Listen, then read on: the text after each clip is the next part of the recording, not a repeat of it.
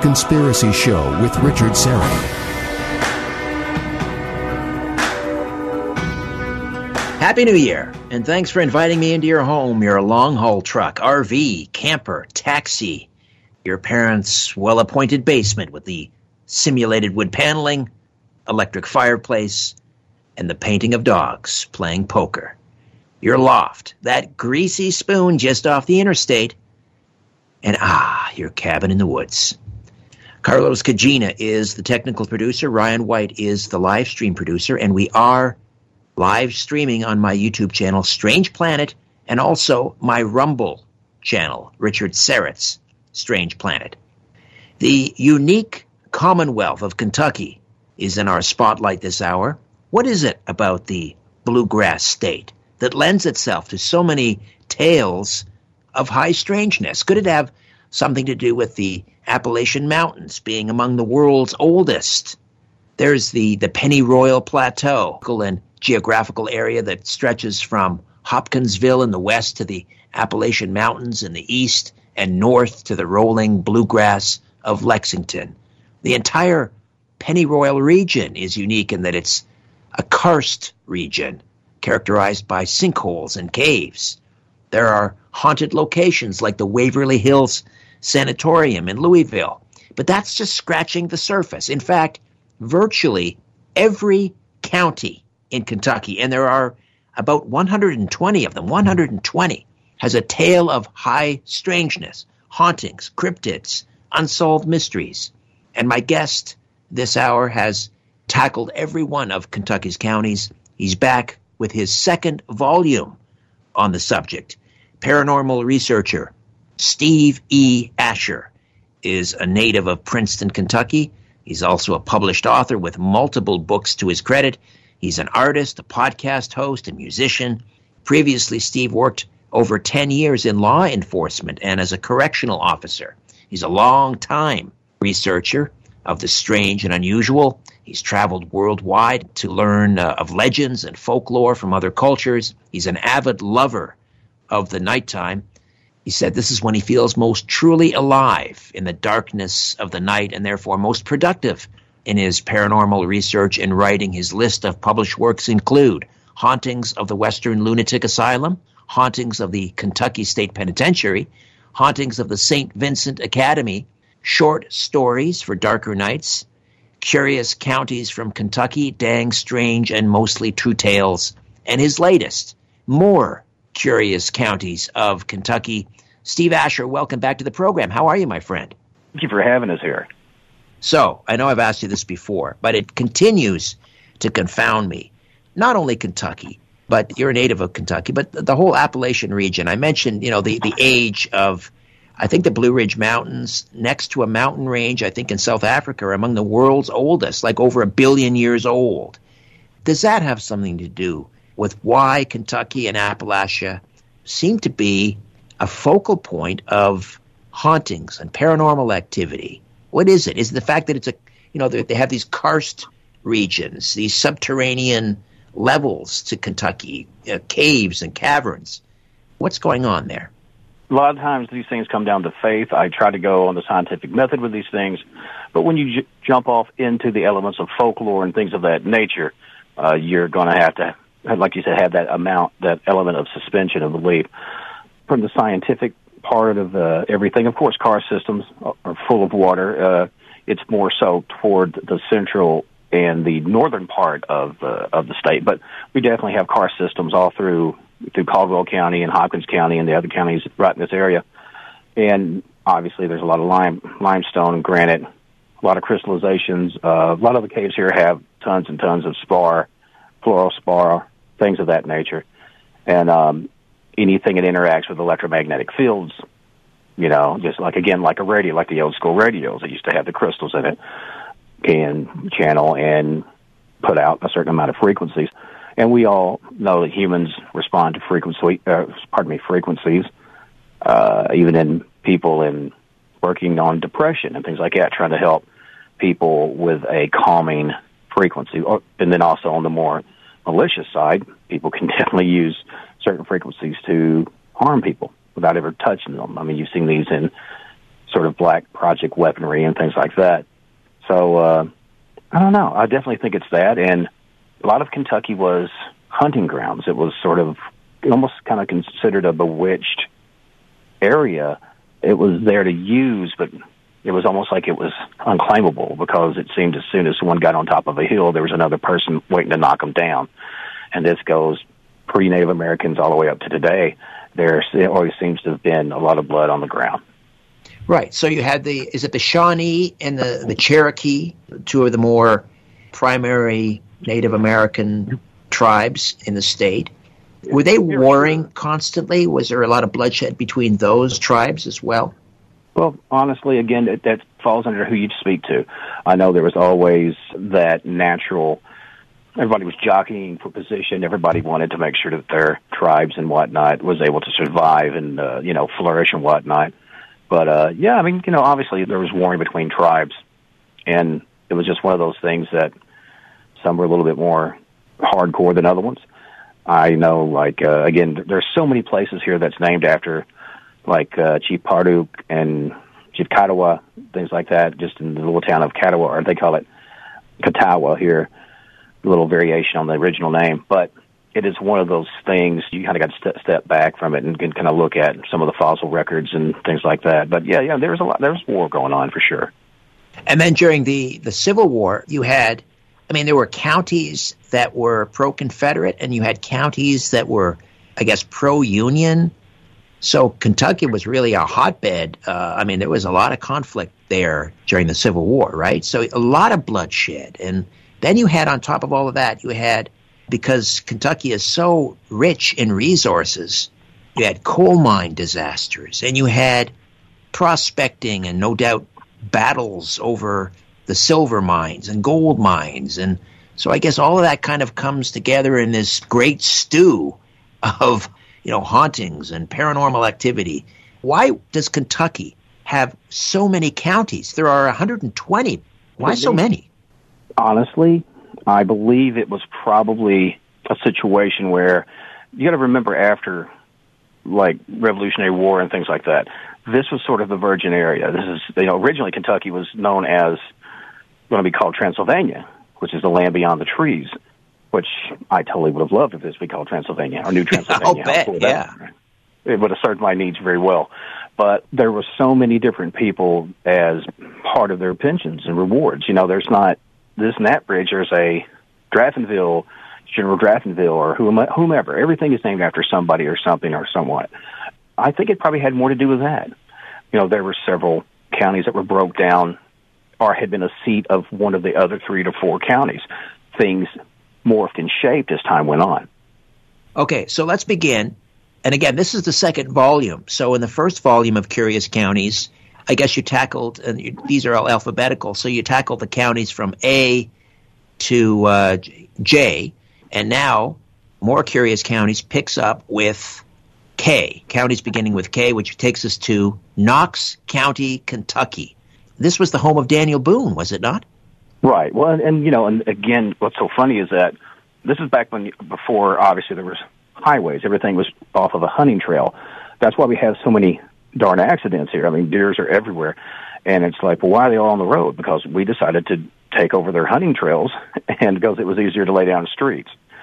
But yeah, he was very big and obviously in this area and in, in Kentucky folklore. And as you'd mentioned, there was a lot of rich coal deposits and things like that, and a whole lot of different reserves, oil reserves. A lot of people don't realize that we do have oil here. You know, obviously natural gas is a big thing, but there were uh, you, you were talking about. There's an area which is now known as Gilliam Hill, which uh, Daniel Boone had helped map and do all that. And a lot of people refer to this spot as Booger Mountain. I don't pick the names, folks. I won't ask why. well, no, okay booger here is like a scary kind of entity. A haint is a ghost, things like that. It's just the little southern twist that, for whatever reason, there it is. Don't try to understand it. Don't try to change it. Just go, okay. Uh, it's All right. how you have to go. Booger go. Mountain. Booger Mountain. And uh, it was very strange that some years later, and I'm sure you guys have probably heard of things like like the old ghost stories Red Sovine, right? You know, all, all those haunted 18 wheelers. And this is I don't know if this is the start of that or not, but there was supposedly a a spectral Saturday night visitation by one of these 18 wheelers. And it's a situation where they would almost run people off the road. I mean, people would seriously come up, you know, almost go off down into the off the Appalachians and stuff. And they would come up and they were trying to get over and they're trying to find some way off the road. And uh, what would end up happening? This thing would either barely miss them, and or in other situations, actually partially go through the side of the vehicle where the driver is, and you would see that uh, the passenger would watch that go through them in this sort of holographic rush. You know, think of like Ghostbusters when the uh, the old uh, was it like a sub uh, subway or something come ripping through past one of the guys, you know, and he's sitting there sh- very very shook. It's very much like that, except instead of being on the ground, you're several thousand feet up in the air. And this is something that uh, had continued and, and still does. You know, and a lot of times people will avoid certain areas, especially on Saturday nights, due to that fact. So, how far back does this specter of a, a ghost truck go? Well, you know, uh, they really found a lot of these reserves probably around 1900. I mean, we've had automotives for a hot minute. So, I mean, there had always been, again, Booger Mountain. It was it, that was way before the the semi come into play there, but there had always been high strangeness to, to quote the late great Art Bell going on up up and down that mountain. Have you ever been on that stretch of road? I have not. I, I was able to uh, travel out in eastern Kentucky, up around some of the Appalachians, out where we discussed like the uh, Kentucky meat rain in the in the previous book, and uh, around uh, Alectville, Kentucky. But yeah, I've, I've been able to go down, you know, check out you know, places in Tennessee along the trail and whatnot. So, but that particular spot, I have not. I'm not sure if I want to, you know, especially on a Saturday night. Right, right. So from Knox County to the next county alphabetically is LaRue, and this is the childhood home of Abraham Lincoln. So much history here. We just talked about Daniel Boone in Knox County, and now the childhood home of the 16th president, LaRue County. What's happening there? Well, you know, as you'd mentioned, this was the childhood home of Abraham Lincoln. And, and it's one of those things, it depends on who you talk to. As a Canadian, you know there are certain stereotypes. And they're not always bad. You guys are very, very polite. I will give you that. And uh, but then they also have certain things going. Well, no one can. In the old days, obviously there were Civil War issues, but we're going. Hey, that's this is our president. This is wonderful, and we cling to those relationships. You know, and it's it's really fun to be able to, like you said, have presidents come from there you were talking about that county, Hodgenville, Kentucky, is was actually uh, the county seat of that, and uh, it was around 1816 that the family moved from there t- on to Indiana, and this is right around the same time Mary Shelley had you know wrote the Frankenstein novel, and it was something that happened. There's a thing called the Mount Tambora explosion. I have heard of like the Great Russian explosion that happened many, many years ago, but I'd never heard anything about this. But apparently, it was one of the largest eruptions in recorded history. I did not know this. That's the great thing about when I write these things is like I had no clue. I had no clue about it, and uh, apparently it had spread lava well over a hundred mile kill zone, blocked out the sun, killing a lot of crops, and there was a lot of dark elements to this chapter. Um, it touched on there were several uh, several people that straight starved to death or froze to death just because they they didn't have the resources to make it. And there there was no FEMA. Thank God for you know uh, for whatever your belief on FEMA is. You know, if somebody can bring you some help, especially with the tornadoes that we recently had, it's good to see some outreach. But obviously, if that wasn't there, but not only was the starvation element there, the death of that, then again, people would loot, turn violent on each other. That's that common denominator and sadly, sometimes people go go for the most basic, the survival element, and sometimes it means taking someone out, and that's unfortunate. But you know, there were still again this story to that due to the fact that it was just really weird. It was just an odd, very unhealthy situation, and I mean, people were frozen around hearths. I mean, that's what I'm trying to tell you. It, It's just like, just it was just horrific.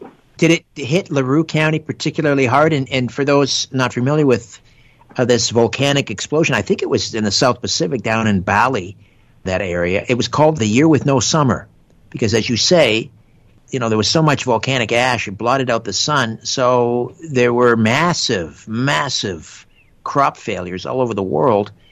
I don't know if it's coincidental. Is that why the Lincoln family moved out of Kentucky into Indiana because of crop failure, or that particular area was harder hit than uh, elsewhere?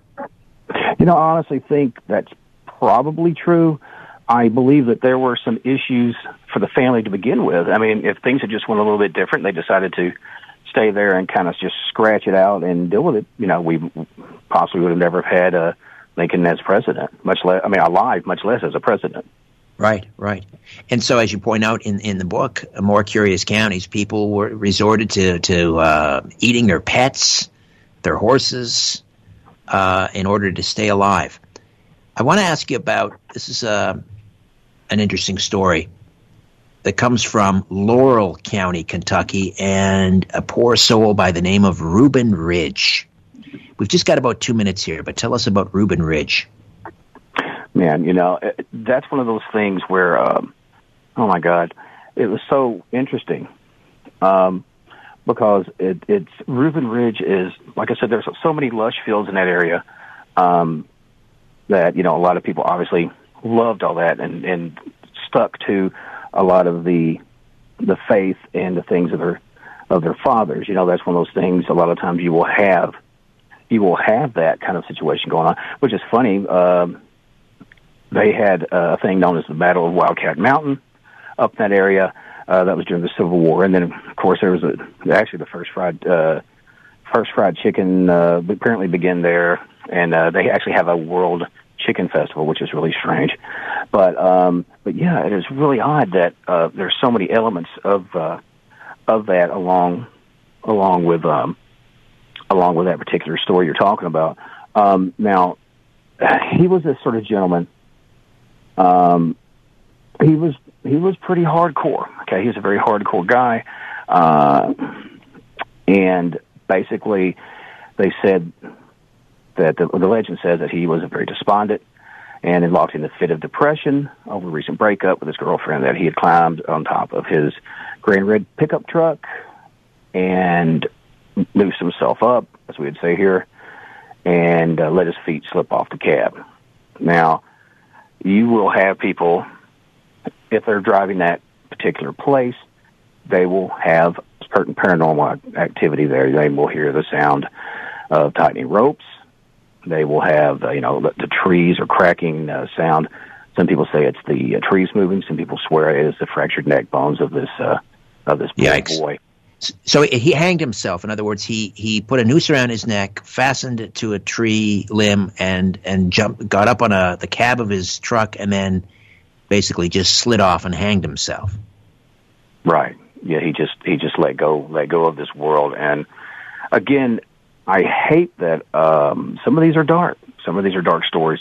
Uh, not of them are, but it is that situation where you do have um, you do have that situation of, do people uh, see? Did they real. see an apparition uh, uh, uh, that they believe is Reuben Ridge?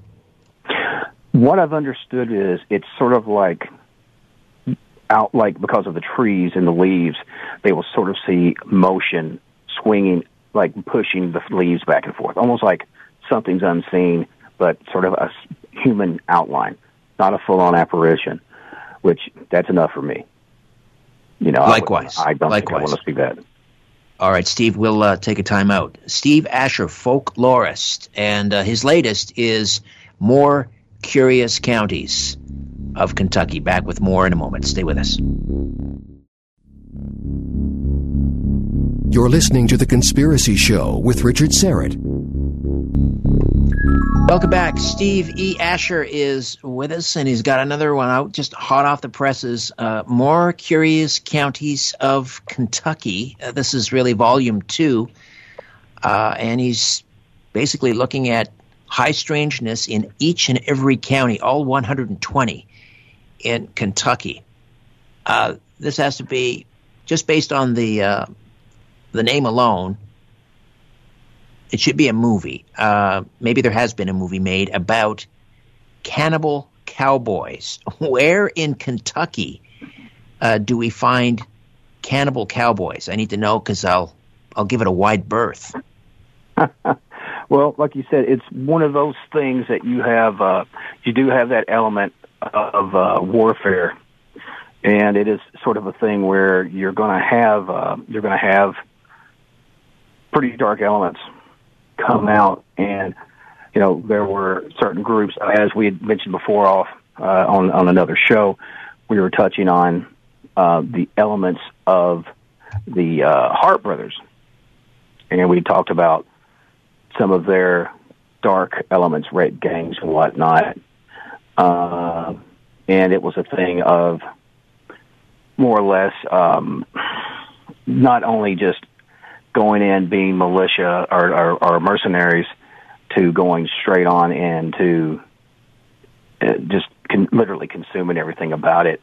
And that's that's what that situation was. You know you're gonna you have certain people uh not only just on the trail, but you did have certain people that would go and become more or less uh, pariahs, and they would systematically do this. And it wasn't so much like a Donner Party situation. It wasn't so much like a an issue where uh, uh you know you were trying to uh, it, it basically keep off the uh, keep off the um, what do you call it? Just starve off starvation, starve off starvation. That's a silly thing to say, but you know, push off starvation. Uh, you would have that situation of it. It was their. It was their love of uh, love of that of that human flesh.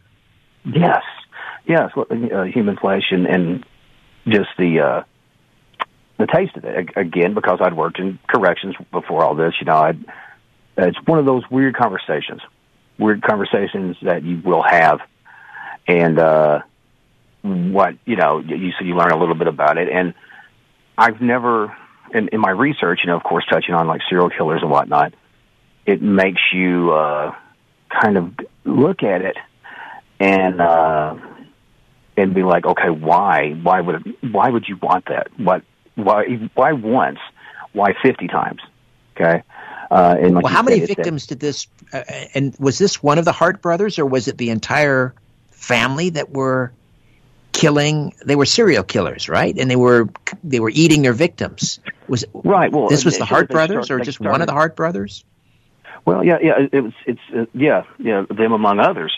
You know, it was a thing where some people would start out as mercenaries. Some people would do things to put fear. You know, it only it really only takes killing somebody one or two people really, really badly to get the point. And that's what had happened. Um, but like I said, there was a situation where, like I said, the Harpe brothers, they had rape gangs. They had, you know, whether they would kidnap women, you know, impregnate them, beat them, and basically turn them into, uh, you know, just sex slaves, just like sex zombies slaves. almost. Really, uh, and it would be a thing where you were left with that thing of going, okay, this is life now, and um, so it is. It is just really. It's it's just like I said, some very dark chapters. Right. Okay. Uh, Leslie County. There is um, a story of something called the Yahoos, which I believe is also it's based on a Cherokee word. What are the Yahoos? Okay, the Yahoos. Well, you know, when that kind of goes back into dealing with some stuff with Daniel Boone and people like that. Uh, the funny thing is when you had that that name, again, it was based on a, on I believe it was a Cherokee word, and I cannot pronounce it right. I, I don't want to mis, mispronounce it, and I apologize. But it was one of those things where Daniel Boone had come across, like they talk about the Kentucky Wild Man, and referred to it as a Yahoo and so there you go. You're dealing with the uh, the thing of uh, a culture, a cultural kind of bleed over, where it becomes something else. And uh, this is right up around, if I'm not mistaken, Lower Devil Creek area, not too far from Beattyville.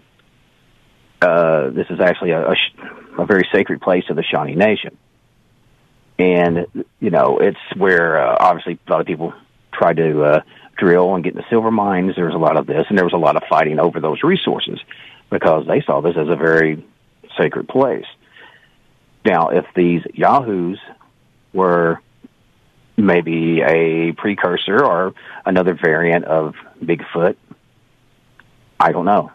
But it did, did seem when they came and tried to more or less just do what they just run ramsack over over the planet uh, in that part of the country. That's when that's when these sort of creatures appeared, and uh, you know it's just so strange.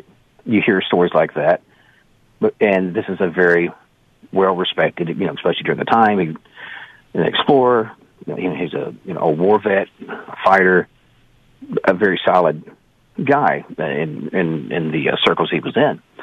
So you have to kind of look at it more than just uh, is this guy having a nip, you know, on the, on the hunting trail or whatever. You know, this guy took his stuff right. very seriously. So, very, so in other words, Daniel Boone himself had encounters with the the Yahoos, whether they were the wild men or Bigfoot.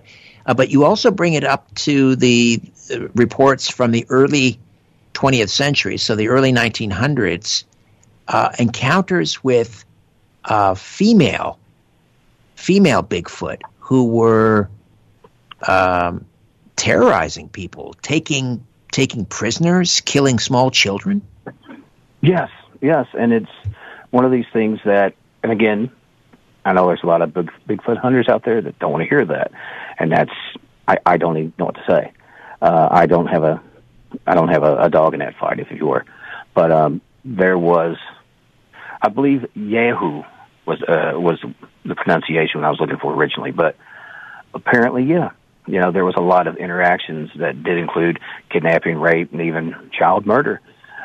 Uh, I've heard of where apparently these creatures would not call them creatures because they don't they're not acting very human, but they would more or less grab men on the trail, make them sex slaves, and they'd have like these sort of half human offspring. And I don't know if maybe that is what, you know, you hear of certain Bigfoot that have more human elements. You know, I've even heard some supposedly can talk in sort of a, a little bit more of a sophisticated click style of, uh, communication. But I don't know. I mean, they've never, no, nobody's have been uncovered, so who knows? But it's, again, I wouldn't have thought that. I wouldn't have thought that in Kentucky. I just wouldn't have thought we would have had anything like that. So, uh, hybrid human Bigfoot uh, children, basically running around. Yes, unbelievable. All right, um, we've got about three minutes here before the break. I just want to dial back to some of your earlier books, the um, the Kentucky. Uh, the penitentiary in Kentucky. Did you work there? You were a corrections officer. Did you work in that particular penitentiary, or was it closed by then? No, no. Kentucky State Penitentiary is going to be open until, uh, man, I don't know. Uh, we, you know, we will cut and slice and butter a piece of bread six ways. Uh, that's just how you know it is in in the South anyway. But uh, anything in corrections, every it's going to have four or five lives before it's ever done. It's still up and running. Uh, they have made certain changes to keep up with modern health codes and safety issues and whatnot. But no, it's still there's there's no sign of it shutting down. But yes, I worked there uh, between there and the uh, what they call the farm center, which was a me- minimum to medium security facility. I'd worked there for over ten years, and also I'd worked as a uh, deputy jailer in uh, that sort of uh, capacity before you know and, getting into what I'm doing now. At the the Kentucky Penitentiary, was it your was it your? Did you have a, a father or a grandfather who worked there on death row, or or? Well, okay. Here, here's the thing. My pop, uh, who's no longer with us, he started out working as a prison guard back in like the 50s. So he started there, and his dad did not dig it at all. He did not care for it.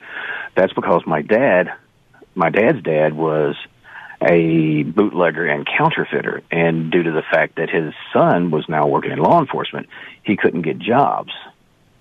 Uh, it was uh-huh. my dad who said, "Well, you can get a job, just not the sort of jobs you're talking about."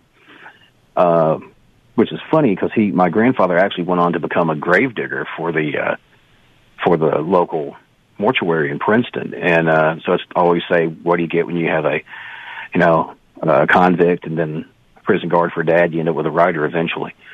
But, but yeah, no doubt, no so, doubt. Well, thank God, uh, your grandfather, a uh, a bootlegger, counterfeiter, grave digger, and uh, his father worked in corrections, and then we have Steve Asher folklorist. We'll uh, we'll take a quick time out, Steve. We'll go back and uh, delve into some of the more curious counties of Kentucky. Back with more on the other side. Don't go away. Question everything. This is the Conspiracy Show with Richard Syrett. Folklorist Steve Asher is with us. More curious counties of Kentucky. This is volume two. He takes uh, a deep dive into each of Kentucky's 120 counties, and each has a, a tale of of high strangeness. Now, we were going back to uh, your work as a correctional officer at um, Kentucky State Penitentiary. Um, you told me once that um, you were very curious. You went up to, um, I guess they call like the Green Mile, and you sat in the electric chair. What was that like? Well, this is sort of. Uh it's tradition. It's uh, it's a ghoulish tradition, but a lot of times they would take newer folks in, show them the death room, which to also state the fact that this is a very serious place to be. And so some people would sit in it, some people wouldn't. I'm like, that's fine. So I was sitting there and I was thinking about it, and I was thinking like, okay, well, what what would these men be thinking about? So we're sitting there, and, you know, I kind of brace up. You know, I know they're going to tie your hands down, pull your legs up against the seat. And I'm thinking, what am I thinking right before, right before the switch is tossed? And I'm thinking, only thing I would know to do is like if anybody had a big brother or whatever, and you know they're getting ready to frog you in the arm or whatever, punch you in the chest or something, you sit there, you brace yourself. You flinch. And, yeah. Yeah, right. You kind of lock your lock your body, and that's the thing with electricity it's it makes you seize up. And so as I was thinking about that, I kind of gripped my hands on the uh, on the wooden handles of the chair, which is known as Old Sparky, and it's it's killed a lot of men. And so anyway, that happened, and I kind of got up, and I I noticed it felt really weird, and I had kind of looked under the uh, under the hand pad, and there was all these little half moons, and I thought that was really curious. Uh, these little brown or black half moons, and so I spoke to the gentleman, and uh, I was walking off. We were leaving, and had sort of an odd feeling in the room, and, and I kind of had wiped, you know, kind of wiped my forehead because it was hot down there, and I kind of smelled something, and, and I had a weird smell in my hands, which I, I know what it is now. It's death, but um, I asked the man. I said, "What's for those half moons under there. He says, well, that's when they go into a death grip and their nails dig in and they just basically just steam. Their nails steam into the, uh, into the wood. So that was, that was a very wow. sobering and, you know, it lets you know where you were at. For me, I, I always try to take the job serious. And, uh, so yeah, that was a sobering moment for me. I'll bet. I'll bet. Uh, back to curious counties in Kentucky. We mentioned the Harpe brothers, these uh, mercenaries who who uh, were trying to strike fear into their victims, and uh, they had, as you say, rape gangs, and in in some cases, I guess they would uh, they would eat parts of their victims. But there was someone who was sort of formally known as the Kentucky Cannibal. He was a he was a gunfighter by the name of um, Helm Levi Boone Helm. Um, was he was he related to to um, Daniel Boone? Uh, is that where he got his middle name, or do we know? I'm not 100 percent sure on uh, Boone Helm is what most people call him. Uh, he was around like 1828, I think he was born, and I, I don't know. I mean, he it could have been, could have very well been some uh, some distant uh, distant thing to him. Which I mean, obviously he he was a mountain man himself, uh, you know, old west style gunfighter and serial killer, and that's the thing of where he uh, did have that panache for eating human flesh. Now, although it, some of it was in survival situations, but he, he really had no qualms about it, and uh, had even been accused of attacking some of his like trail mates with uh, he had like a Bowie knife, and he'd always want to be throwing that around and do all this sort of stuff, and and he was he was very very uh, what you call it uh, well well versed in riding horses and throwing weapons and stuff like that and uh, he he did very very well in the in in the circle of uh, getting out there and exploring and whatnot. But uh, he did he he was very much about you know serial murder and cannibalism. It just I don't know it for whatever reason it it uh, kind of got into your system uh, for the better better part of it. And you know there's a thing where even when he would kill people unrelated to this, there was always that element of him consuming them. You know, right? And, you tell the uh, story of him going back, um, killing somebody, eating them, and then he he himself was injured, and then when he, I guess, he recovered, he went back and he ate the rest of this victim. Yes, yeah, like you're going back for his kill. He had actually said, he said, many of the poor devil I've killed at one time or another, and the time has been that I've been obliged to feed on them some more. Wow. And he was so, defiant right to the end, right? When he was on the gallows? Yeah. you know he he he knew what he was.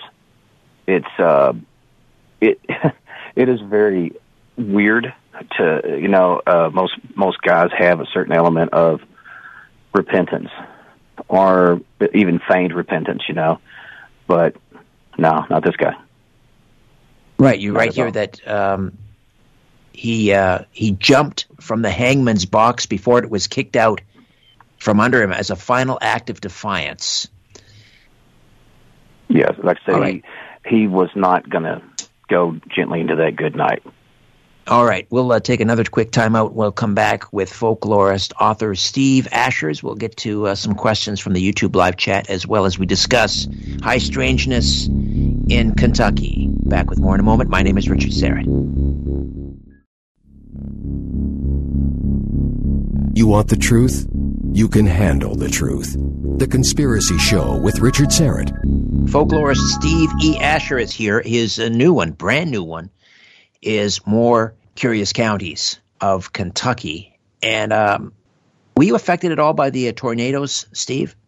Here in Princeton, uh, especially where my my brother, I would, say, lived. He's he's he's alive, but his his home is gone. The whole area out on the uh, south side of Caldwell was pretty decimated. Uh, nothing like Dawson Springs or Mayfield, Kentucky, but definitely there was uh, a lot of carnage.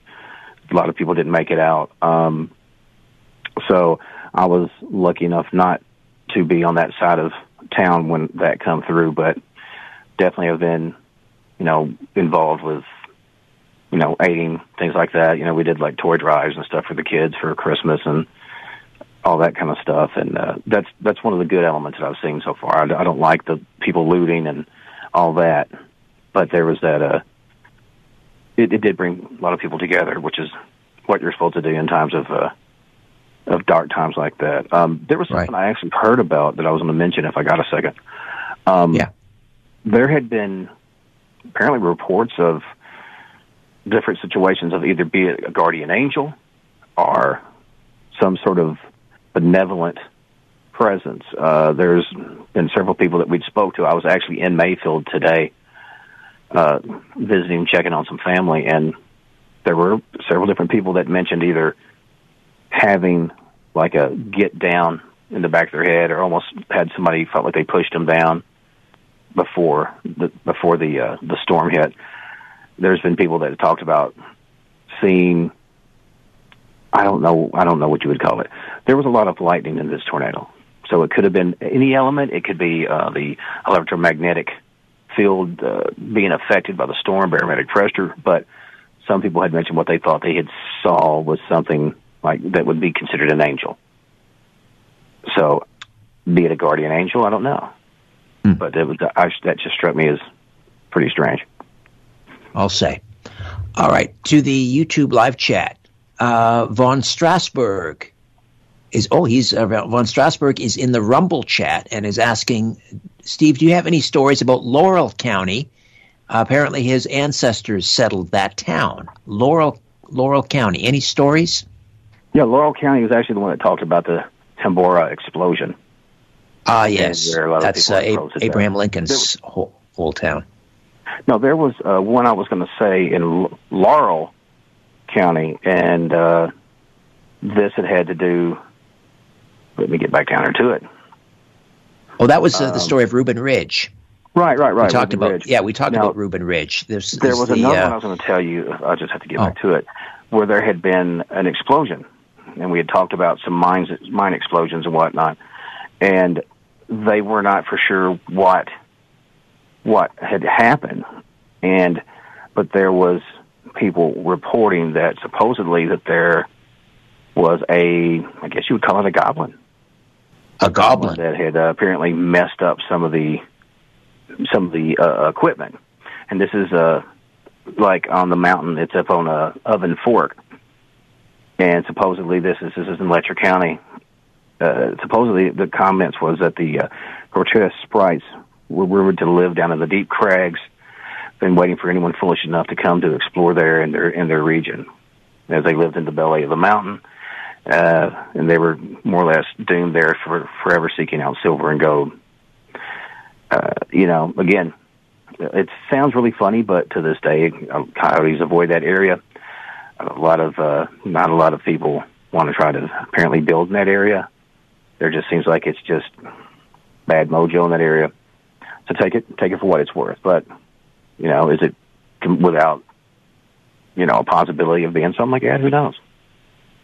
Uh, Gary New or Gary Gnu, Gary New, I'm guessing, uh, asks, "Are there many Bigfoot sightings in Kentucky?" Gary adds, "I don't really think of it as a Bigfoot state." Well, you got to understand. I mean, there there's still a lot of open open areas in Kentucky. I mean, it's it's very much, you know, a lot of lakelands, a lot of wild game, a lot of deer. So why not? A lot of cave systems for things to hide. You know, um, people don't think about Kentucky being like um, Mothman, but right across from you know West Virginia, there's, there's parts of Kentucky that are also affected with like the sightings of things that resemble the Mothman. So it, it's one of those things that I would not say it, it is as famous obviously as uh, parts of the uh, out west and, and up, you know, the mountains and Seattle area and things like that. But it's uh, yeah, there's stuff going on, and you know, you can t- also touch on things like you know, goat band and things like that. There's uh, there's a lot of stuff going on, and and again, because most people, it's sort of a flyover state for some, unless they're about kind of getting into the pastoral areas and the history. But there's a lot more going on here than just you know bourbon and fried chicken. I'll say McGuffin or Magoffin County. Uh, tell me about this because there's um, there's something about a blood curse in Magoffin County. Right, like I'm actually bopping down it right now. Sorry, it takes me out a minute. That's all right. Chapter 14, Magoffin County. Well, it's funny that the people there in that area uh, a lot of people were known as, uh, and I'm going to, I'm sure I'm going to mispronounce this, the uh, Magulgans, I believe, and it's actually an Arabic term, uh, and it's spelled Melungeon, and it's more or less a, a derogatory t- term to these people, and uh, and it's just really really strange because uh, there's people talked about lost tribes of uh, everything touching on with Viking pygmies, descendants of giants, all this different stuff is tied in to these people. And uh, it's it's what's really weird is that you know they were able to do like DNA and then dispel this myth that you know all this was going on, but there was you know that talk of a, a blood curse and that these people were very much kind of pushed off. Again pariah type situations, and that's where they were more along the mountain ranges and you know, through eastern Kentucky, parts of Tennessee, Virginia, and even North Carolina.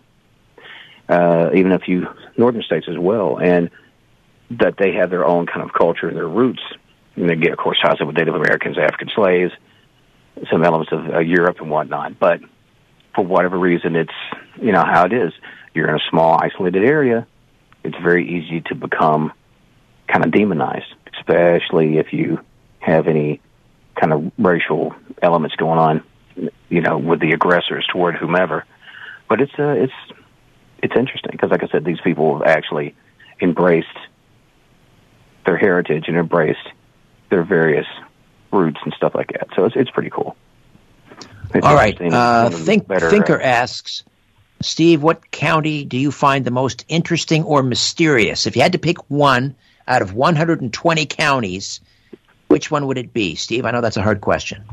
Man, yeah, that is extremely hard to say. Um, man, it really depends on what you're looking at. Uh, I mean, if you're looking at, I mean, I always had a thing, always had a thing for the, uh, for like the Kelly, the, the Kelly Green Man invasion. You know, when they talked about, you know, Kelly is up there in Hopkins, uh, Hopkins County, and uh, Geraldine Stith and her family and stuff has really kept that alive. And it talked about basically there was a family in the 50s and their home, their farm come, came under attack by a group of what they said were aliens. And they had a heck of a shootout. I mean, there was bullet bullets through everything, and it ended up having a lot of uh, national attention. At first, it was kind of like you know, all these crazy rednecks are out there dipping into that corn hash, you know, whatever that mash, but it was taken seriously enough that the army came there, and the army supposedly took samples of stuff on the farm. So, for me, I just always thought that was really interesting. That for a long time, these guys were kind of like the joke of the county, but at the end, they really had the last laugh because then that strange event became part of what the county was known for. It's a legendary story. Uh, attack of sure. little green men, indeed. All right, uh, Steve, always a pleasure. And I'm going to talk to you on uh, Coast later this month. Looking forward to that. Actually, next week we'll uh, we'll connect and we'll hear more uh, stories of curious counties from Kentucky. This is Volume Two. More curious counties of Kentucky. Always a pleasure, Steve. Thank you so much for this.